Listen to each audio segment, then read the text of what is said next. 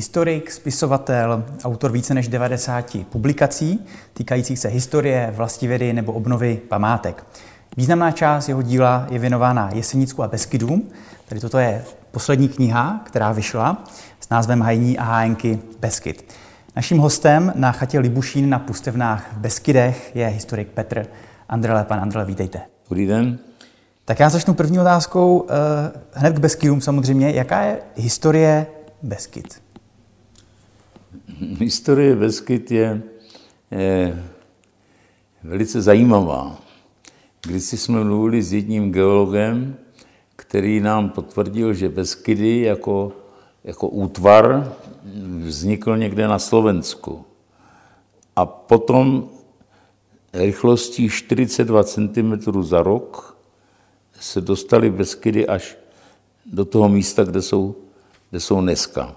To na nich pochopitelně nepoznáme, že? 42 cm za rok, v historii jako zanedbatelná záležitost, ale eh, Beskydy jsou eh, Beskydy v tom směru, jakým je známe, že? v tom pojetí. Je. To, že vznikly na Slovensku, to už si nikdo nespomene, protože to je geologicky dávná minulost, kdy jsme ještě nežili. Je. Jaká je ta historie ve smyslu osídlování?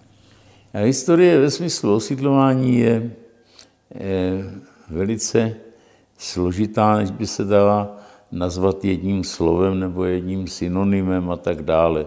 Protože v Beskydech nedošlo k nějakému transferu eh, osídlenců, jo, jako eh, to bylo na mnoha jiných místech eh, v naší zemi.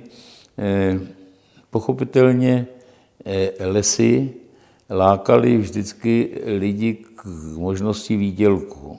Je. Zároveň lákali k možnosti chovu dobytka je. a tak dále. Takže to osídlování bylo postupné, řekli bychom. Jednak byla spousta lidí, kteří tam měli rodiny, rodiče a tak dále, takže potom přišli osídlenci, přistěhovalci. Že? Já to popisuju v některé, právě v té knize, té poslední, jak to tam bylo, kdy oni mluví o valašské kolonizaci. Jo? To je svým způsobem nesmysl, protože nikdy žádní Valaši sem nepřišli. Jo? E, Valaši byli etnická skupina ve Valachii, Rumunsku, který měli určitý systém hospodaření, pěstování ovcí nebo chovu ovcí a tak dále. A ti se z důvodu ekonomických vydali po karpatském hřbetu z, té, z, té Rumun, dejme tomu z toho Rumunska, postupně přicházeli až sem do našich, do našich krajiny. Jenže to trvalo staletí. Jo takže sem nepřišli žádní valaši. Sem přišli lidé, kteří se eh, postupem času eh, mísili s místními obyvateli okolo těch vrcholů karpatských, že? a sem přišli už jejich potomci. Ale co sebou přinesli, tak přinesli sebou eh, valašský způsob obživy. To znamená chov ovcí, výrobu síru, mléka, způsob prostě rozmnožování těch ovcí a tak dále a tak dále. Což ekonomicky, ekonomicky bylo potřeba pro tenhle ten, pro tenhle ten kraj, protože eh, kraj, který nemá žádné možnosti třeba ekonomické výroby nebo něčeho takového, tady nevznikne žádná, ve skydech nevznikne žádná továrna prostě na něco a tak dále. Takže eh, to osídlování spočívalo i v tom, že se tady nalezl způsob obživy, způsob hospodaření. No takže lidé, kteří sem přišli, se spojili s místními, kteří už tady jako nějakým způsobem bydleli, protože nedá se říct, že by tady bylo pusto a prázdno a že to potom někdo, eh, někdo doplnil, to je nesmysl. Jo? To osídlování těch, těch hor, nebo respektive těch Beskyt, spočívalo v tom, že si sem tam tady našli lidé obživu. Navíc, protože se začalo někdy v 17. 18. století s promyšlením, pěstováním a hospodařením v lesích, takže sem přicházeli lidé, kteří rozuměli lesům, jako lesníci, hajní a spousta jiných, jiných takových činností. A ty měli rodiny, že k rodiny se zde usadili a tak dále. Takže to se tady všechno vzácně spojilo v jednotu, kterou dneska vidíme jako osídlení Veskyt. Ale nedá se říct, že by to byla, že by to byla jedno, jednorázová akce, jako jsme dělali osídlování pohraničí nebo něčeho takového. To ne. To bylo postupném času. Hmm. Takže když se dnes řekne Valašsko, tak kolik z toho, z těch původních Valachů, jako by tam vlastně v tom pojmu nebo v tom smýšlení nad nimi vlastně zbylo? To Valašsko pojímáme jako pojem určitých zvyků, určitých způsobů hospodaření, ale žádný z těch lidí, kteří sem přišli někdy v tom 19. Eh, století, nemůže říct, já jsem rodověrný Valach. Valach smyslu oni to, z Rumunska. Oni to říkají, jo. Prostě tady je odvěký spor, eh, co bylo Valašsko a Lašsko. Je? Jo. My víme, že eh, to nářečí valašské nějakým způsobem přetrvává, to nářečí lašské také, že? až svého času Leoš Janáček eh, přišel s tím, že existuje Lašsko a proto své původní, eh, původní skladby valašské tance eh, změnil na lašské tance. Že? Dneska etnologové a různí lidé, historikové říkají, že mezi Valašskem a Lašskem je nějaká dělící čára, která vede Eh, přes Kozlovice, Čeladnou a Frenštát a tak dále. Není to tak úplně etnicky, etnicky to tak není. Jo? Ale pravda je, že eh, existuje pojem Valašsko a Lašsko, i když oba dva mají, jako bych řekl, eh, nějakou společnou pupeční šňůru. Takže toto je osídlování Beskyt. Jakým způsobem se liší třeba osídlování Jeseníků, vlastně, kde jste taky strávil velkou část života? Diametrálně. Mm-hmm. Jo. Jednak součástí Jeseníků jsou eh, takzvané sudety.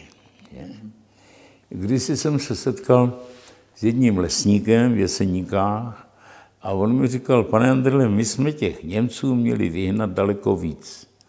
A já říkám, a proč? Nebyl žádný nesmířitelný nepřítel, něčeho takového. A on říkal, tady by ty lesy byly tak krásné, kdyby tu nebyli lidé. A pravda je, že v Jeseníkách můžete jít hodinu, dvě hodiny a nenajdete človíčka.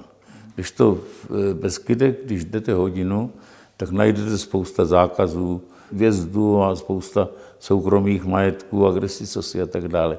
Takže jeseníky se lišejí mm, od eh, Beskyt i tím, že jsou, že jsou tam vysoké horské masivy, které nemohly sloužit k osídlení, takže jsou tam enklávy, jo, takové. A eh, tím, že jsme vyhnali původní obyvatele ze Sudet, tak tam došlo k tomu, že eh, nebylo kým osídlit ta místa, která byla kdysi eh, docela vyhovující z hlediska historie a tak dále.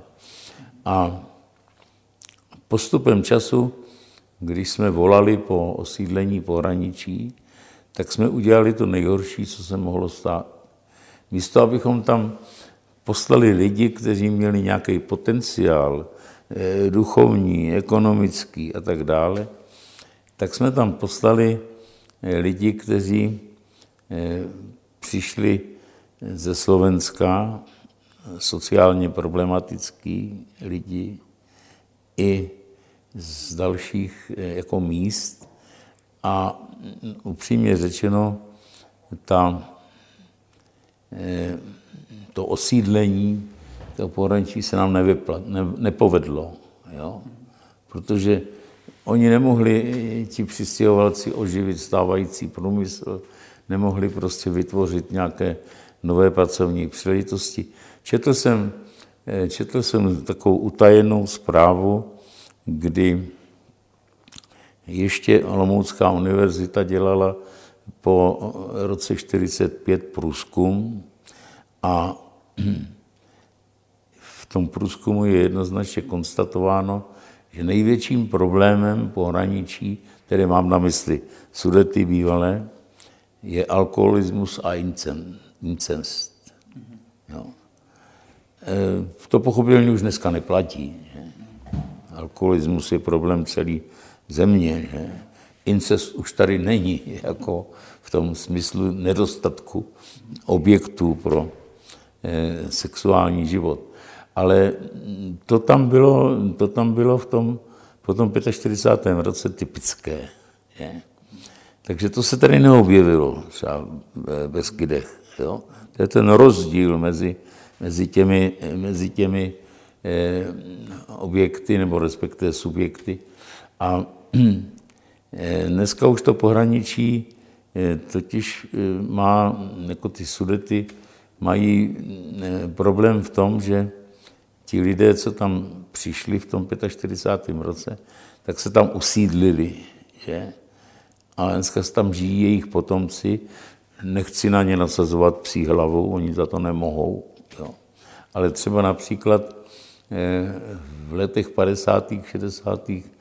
Eh, dostávali tajemníci národních výborů tisíc korun příplatek za jednu eh, romskou rodinu, která se tam přihlásí k trvalému bydlišti. Jo.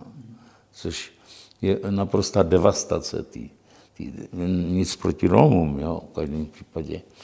Ale já jsem jich poznal hodně, kteří dobře pracovali a, a byli slušní a byl jsem v mnoha eh, romských eh, domácnostech a některé české domácnosti se jim nemohly vyrovnat v každém případě.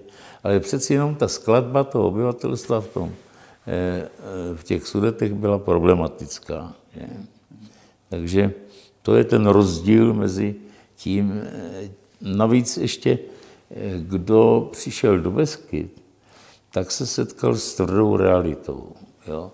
Musel být buď lesní dělník, že? nebo majitel nějaké krávy, majitel nějaké chalupy, majitel eh, nějaké... Té, vždycky se říkalo, že v Beskydech se dá přežít zima tím, že máte ve sklepě sud zelí a v chlívě aspoň kozu. Jo. A to, e, e, to bylo znamení, že se dá přežít zima. Jo. Když to v Sudetech e, měli ti původní obyvatelé takový, řekl bych, systém, on ten majitel toho domu měl stodolu, chlív, a ještě nějakou slepičárnu nebo něco takového a věděl, že když té stodole bude eh, zrní nebo respektive eh, sláma a tak dále, eh, té druhé části v chlívě bude eh, kráva nebo koza a tak dále, že se uživí. A když eh, přišli ty novoosídlenci, tak zbourali stodolu, zbourali šopu, zbourali všechno a nastěhovali se do domu, eh, který omítli břizolitem, dům pochopitelně vlhnul, protože to se tam nehodilo, tak prostě prohlásili, že ty Němci neuměli stavět, nechali zbořit ten dům a obsadili další dům. Takhle jsme stovky domů v tom pohraničí zlikvidovali. Mohl by toto být jeden z důvodů, proč eh, v Jeseníkách třeba na rozdíl od Krkonoš není tolik těch původních, v Krkonoších jsou horské eh, budy, boudy. Eh, je to jeden z důvodů? Ten rozdíl mezi Krkonošemi a třeba Jeseníky je evidentní. Jo. V Krkonoších zůstali původní obyvatelé, když byli taky doplněni nějakým, nějakou migrací nebo něčím takovým, když to v těch eh, jeseníkách tohle to nebylo. Mm. Dá se říct, že pokud bychom pokračovali pohoří po pohoří, tak eh, každé má svůj vlastně specifický jako způsob eh, osidlování a obývání. No, Beskydy mají specifický způsob osídlování v tom, že sem přicházeli lidé, kteří nečekali, že jim tady spadne modrý z nebe, že? kteří se rozhodli, že se budou věnovat eh, práci, která nevždy skýtala, nevždy skýtala eh, jako způsob zbohatnutí. Že? Oni byli bohatí tím, co, eh, co dělali a jak žili. Že? Já si vzpomínám, že v jedné z mých knížek jsem eh, popisoval příběh jedné, eh, jedné paní, která eh, ještě, její potomci snad ještě někde, někde žijí v oblasti Bílé a v roce 1915 v době první světové války byl její muž povolán do rakouské armády. A už měli tři děti, žili velice skromně a teď si představte, že ten muž šel do války. A shodou okolností někde u Sarajeva se odehrála nějaká potička, při které ten muž byl zastřelen. A CK Polní pošta napsala této paní, váš manžel a tak dále zahynul a a představte si, že eh, ta paní jo, eh, si půjčila žebříňák, koně a jela přes celou Evropu do toho Sarajeva. Jo. Nemohla tušit, že tam najde hrob toho svého manžela. Že?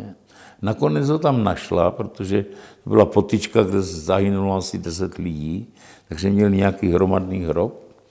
Ona nechala eh, kopat, našla nakonec podle chrupu mrtvolu toho svého manžela, naložila ji na ten žebříňák a jela zase přes celou Evropu zpátky až do té, do té bílé. A pochovala ho na eh, hřbitově, kde leželi jejich, leželi jejich, jejich předci. No to je něco úžasného, ta, ta, ta síla obrovská a tak dále. Pochopitelně tam hrálo roli náboženské přesvědčení a tak dále. Ale ona nechala tři děti doma asi, jestli se sousedi postarali o ty děti, nebo to, to ví Bůh, jak to bylo. A já jsem tuhle historku eh, zaznamenal v době, kdy ta paní už nežila. Tak takže jsem jí nemohl vyspovídat, jo, ale traduje se, že to tak bylo. Že? Ne, neručím za to, že to tak bylo, ale je to tak možný. Že? Takže eh, ta eh, odhodlánost těch lidí, i to, že žijí a pracují v, v těch lesích a tak dále, nesla sebou eh, zvláštní pojetí prostě o tom, co je to čest, co je to odvaha jo, a co je to smysl života. Že? Prostě to vás vychovává. Jo? Prostě když žijete v lese, kde denně vidíte, jak rostou nové stromy, nové rostliny, umírají stromy a tak dále, tak v tom směru eh, chápete eh, to své životní poslání jinak, než když žijete na Sahaře, nebo blízko Sahary, nebo já nevím, eh, v nějakým tam. Takže to je v tomhle směru specifické tady. Mm-hmm. Jo.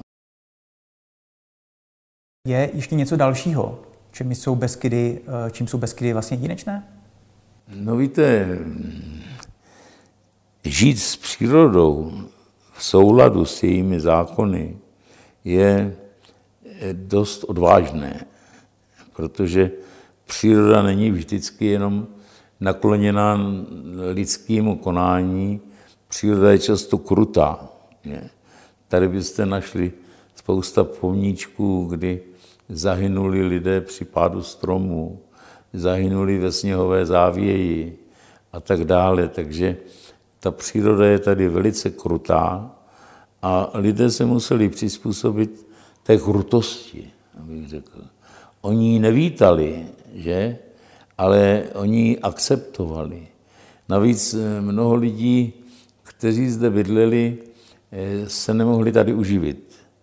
Tak chodili do okolních obcí, zejména do Ostravy a do Friedlandu a tak dále, kde eh, se živili jako havíři. Vychází, já si vzpomínám, že mě vyprávěl jeden, jeden havíř, mě vyprávěl, který bydlel někde tady blízko, říká, no já jsem na odpolední šichtu vyšel už v 8 ráno. Zastavil jsem se občas v nějaký hospodě, kde jsme se scházeli s kolegy havíři, dali jsme si nějaký pivo. No a trvalo to do dvou hodin, než jsme došli na šachtu.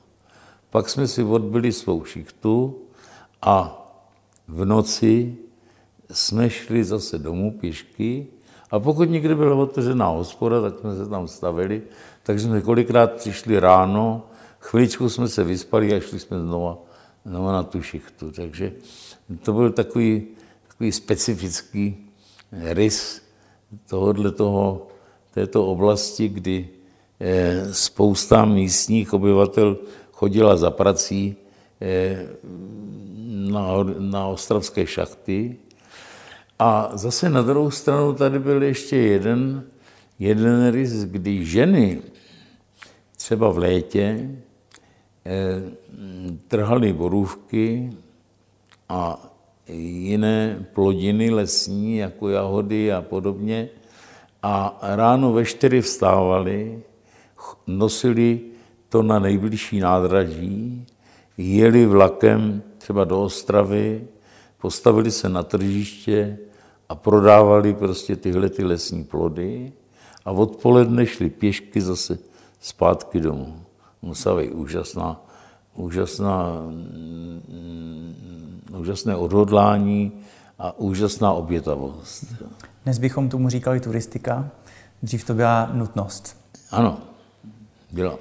Co zůstalo z původního života? Zůstalo něco z původního života v Beskydech? No tak pochopitelně to, když vyrůstáte eh, v prostředí, které je diametrálně odlišného od městského prostředí, že? Eh, když vyrůstáte v souladu s přírodou, jak se říká, tak eh, vás to ukázní, jo? protože vidíte, jak stromy hynou, vyrůstají nové že? a tak dále. A to je, eh, to je takový memento mori, jo, toho, eh, té kázně, kázně života, eh, které vás umravňuje. Je. Já nechci říct, že všichni lidé bez kydech jsou naprosto mravní, jo. ale jsou v každém případě oddáni stylu svého života, stylu svých předků, váží si toho a podle toho se taky chovají a podle toho taky vychovávají své děti. Proto když se potkáte někde v republice nebo i mimo, v Evropě nebo kde, když se potkáte s lidmi, kteří vám řeknou, že jsou odsud, tak se chovají trošku jinak než ti ostatní. Jo, to je, on je to těžko definovatelný rozdíl, a nemáme k tomu žádný sociologický sondy nebo něčeho takového. Ale víme, že lidé, kteří vyrostli tady eh, v Beskydech, se chovají odpovědněji. Tím nijak nechci nasazovat na lidi, kteří se, kteří se narodili v Kralupech nad Vltavou. No, nemám v úmyslu, ale musím mluvit o lidech, které znám a o kterých vím, že tady žili. Co zůstalo z původního života Beskydem? No, co zůstalo z původního života? V každém případě ovce. Protože když pojedete eh, eh odsud dolů nebo nahoru, tak najdete na, téměř na každém pozemku u samostatné chalupy pasoucí se ovce. Tři, čtyři, pět, deset. A to je možná doplněk toho hospodaření. Že? Ovce nám dávají spoustu produktů, počínaje tím ovčím mlékem, sírem a tak dále. Nakonec si kožešinou, že, nebo něco takového. Že. Nedávno jsem si koupil eh, na adrese ovčárna, jsem si koupil bačkory z ovčí vlny. No kde by to vzali? No, jedině z těch ovcí. No, takže tohle tady zůstalo. Mm-hmm. Jak a kdy začalo docházet k rozvoji vlastně turismu v Beskydech? Protože řekli jsme, že nějakou dobu chodili lidé třeba za prací do té Ostravy a dnes je to z velké části naopak, že z Ostravy z Frýdku se jezdí do těch Beskyd za turistikou za horama, tak kdy tady tento trend vlastně třeba začal vznikat? No, třeba když vezmeme eh, v úvahu obce, které důvěrně znám, jako je Čeladná, Tmušice pod Ondřejníkem a tak dále, tak tam ta eh, nejenom krása přírody, ale i klimatické podmínky a tak dále, vedly eh, trošku movitější lidi z Ostravska a z jiných míst, z Karvinska a tak dále, že si stavěli chaty. Třeba na Čeladné je myslím, asi 1200 chat. V Kunčicích pod Ondřejníkem je asi 1800 chat. A v těch chatách jsou už někdy čtvrté a páté generace majitelů. Jejich dědeček tu chatu v 30. letech postavil, zdědil jí tatínek a potom ji zdědili oni. Takže oni jsou vlastně součástí toho osídlení, i když se tady nenarodili, tady nepracují a jezdí se sem jenom, jenom rekreovat. Kdy uh, k tomu rozvoji turi, eh, turismu v Beskydách která začal docházet vlastně? Jako kdy, kdy to bylo? No tak eh, rozhodně k tomu patří začátek, začátek 20. století. Je? V každém případě. Německé organizace, nebo to není správný výraz, ale v podstatě jsou to německé organizace, které začaly stavět horské chaty. Je. Jedna z prvních horských chat vznikla třeba na Lice hoře a potom na spoustě jiných míst. A současně vznikaly i české spolky, které dělali něco podobného. Takže eh, ten rozvoj turismu se dá počítat do toho do té poloviny 19. století a dále. Je. Eh, Svaz českých turistů a jiné organizace eh, dělali hodně, hodně věcí pro rozvoj turismu. Že? Protože upřímně řečeno, turismus je taky biznis, že? který je podporován z nejrůznějších důvodů. Že? Mě vyprávěl jeden pamětník, jak učili lidi lyžovat. Že? Že když přišli ty sky z Norska, tak lidé o tom tady nic nevěděli. Že? A oni byli eh, propagátoři lyžování, zejména z českých spolků. Eh, ty německé měly tak trošku náskok, jo? protože eh, ta ten pronik těch informací do těch německých částí byl eh, rychlejší než do těch českých. Takže postupem času se tady rozmohlo i lyžování.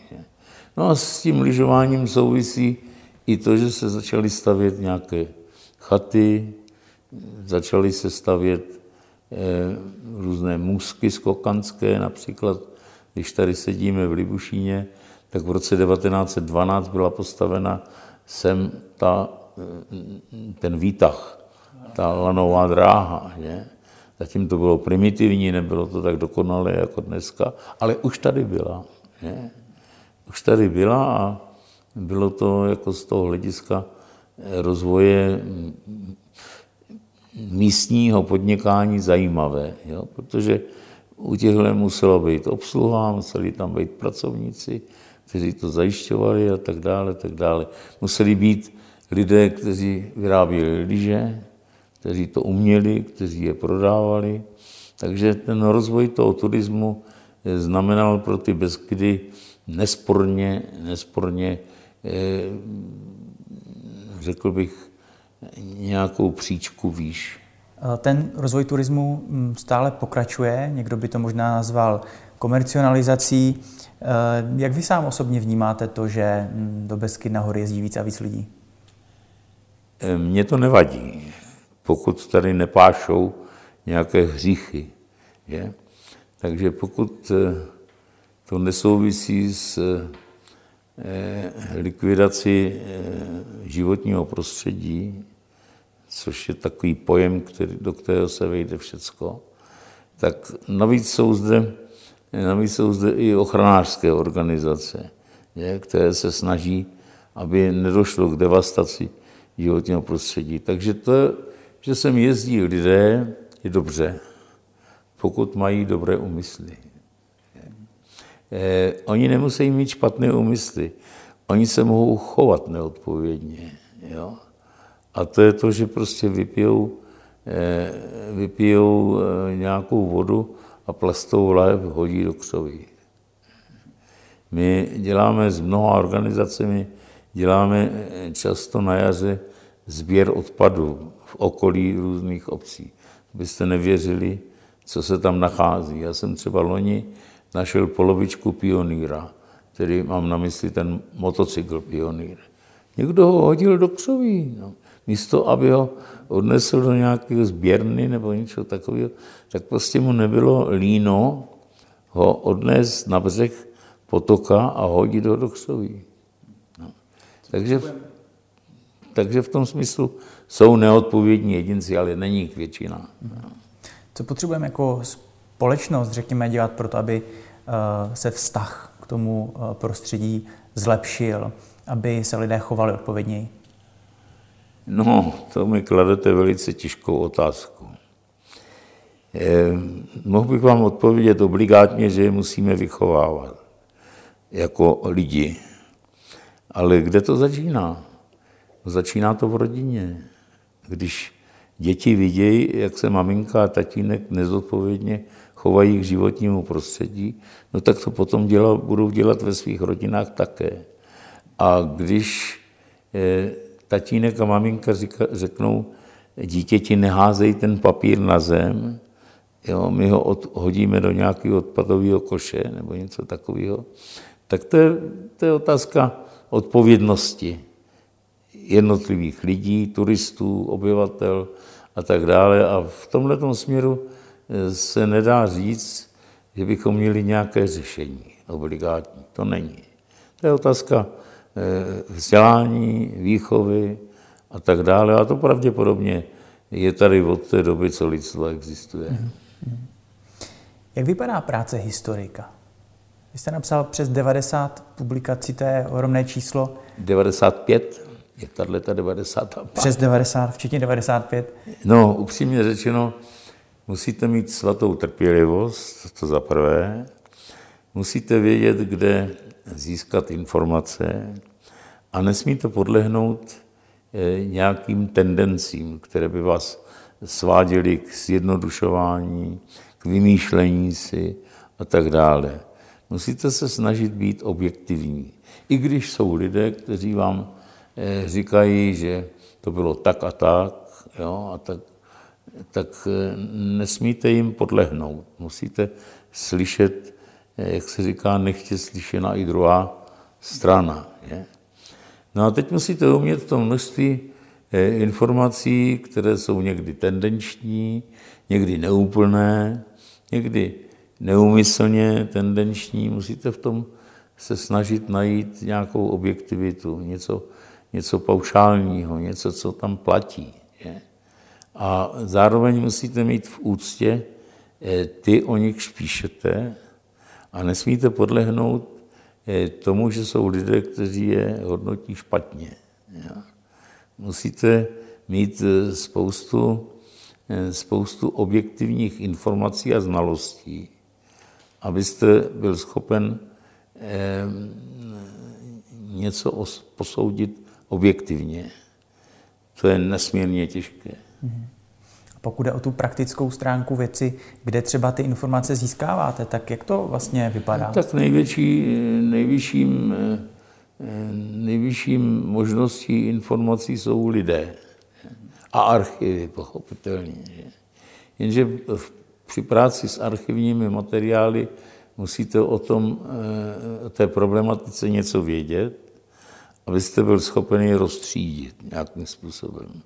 Protože i archivy jsou tendenční, protože záleží na tom, kdo je psal, že? kdo měl jaké myšlení, kdo měl jaké znalosti a tak dále. Takže to je velmi, velmi problematické, ale já jsem se nesetkal za celou tu dobu, eh, že bych vydal knihu, ve které by mě někdo, za kterou mě někdo sepsul. Jo? Kdyby řekl, že není pravda to, co píší. Pochopitelně, že kritici jsou, mají na to nesporně právo. Že? Eh, každý náš eh, text, který napíšeme, je trošku subjektivní. Mm-hmm. Takže se dá říct, že um, vaše dny jako práce historika jsou mezi povídáním si s lidmi, psaním a zkoumáním archivu? Tak by se Zjednodušeně řečeno. Je ta práce sama o sobě náročná?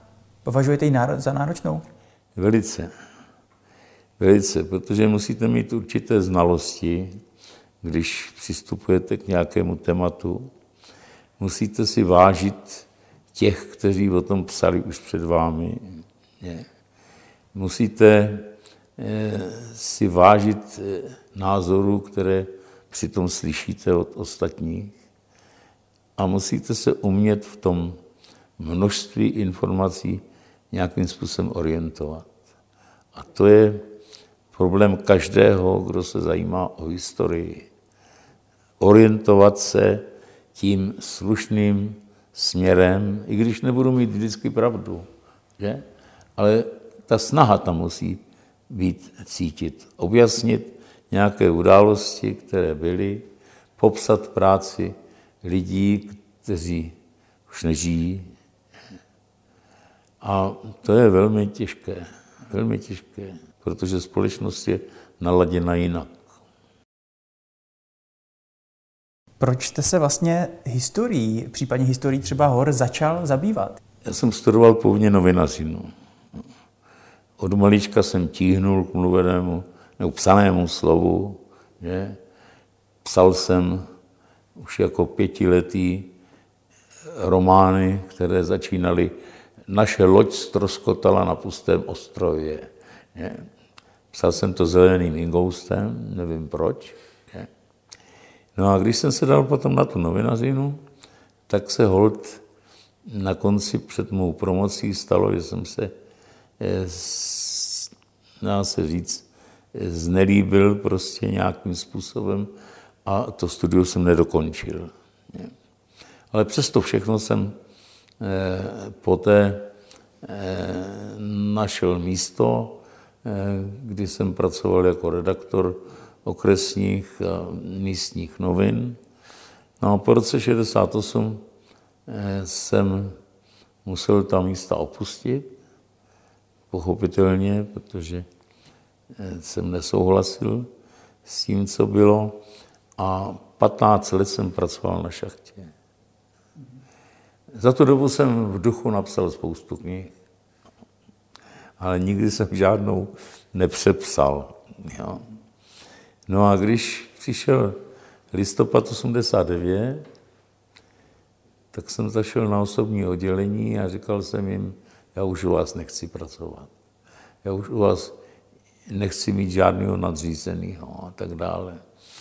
Eh, tak mě propustili a já jsem v tu dobu neměl nic lepšího na práci, eh, nehledal jsem nějaké místo, tak jsem neměl nic lepšího na práci, než si otevřít antikvariát.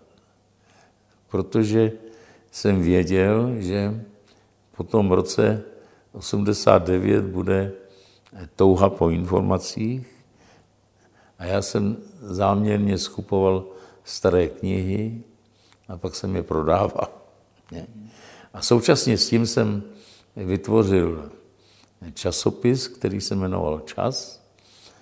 Ten vycházel ještě do nedávna, byť v elektronické podobě. A měl jsem s tím dost problémů, protože ne všechny moje názory se hodily do jakékoliv doby. ale ty novinaři, novinařině jsem zůstal jaksi věrný. Že?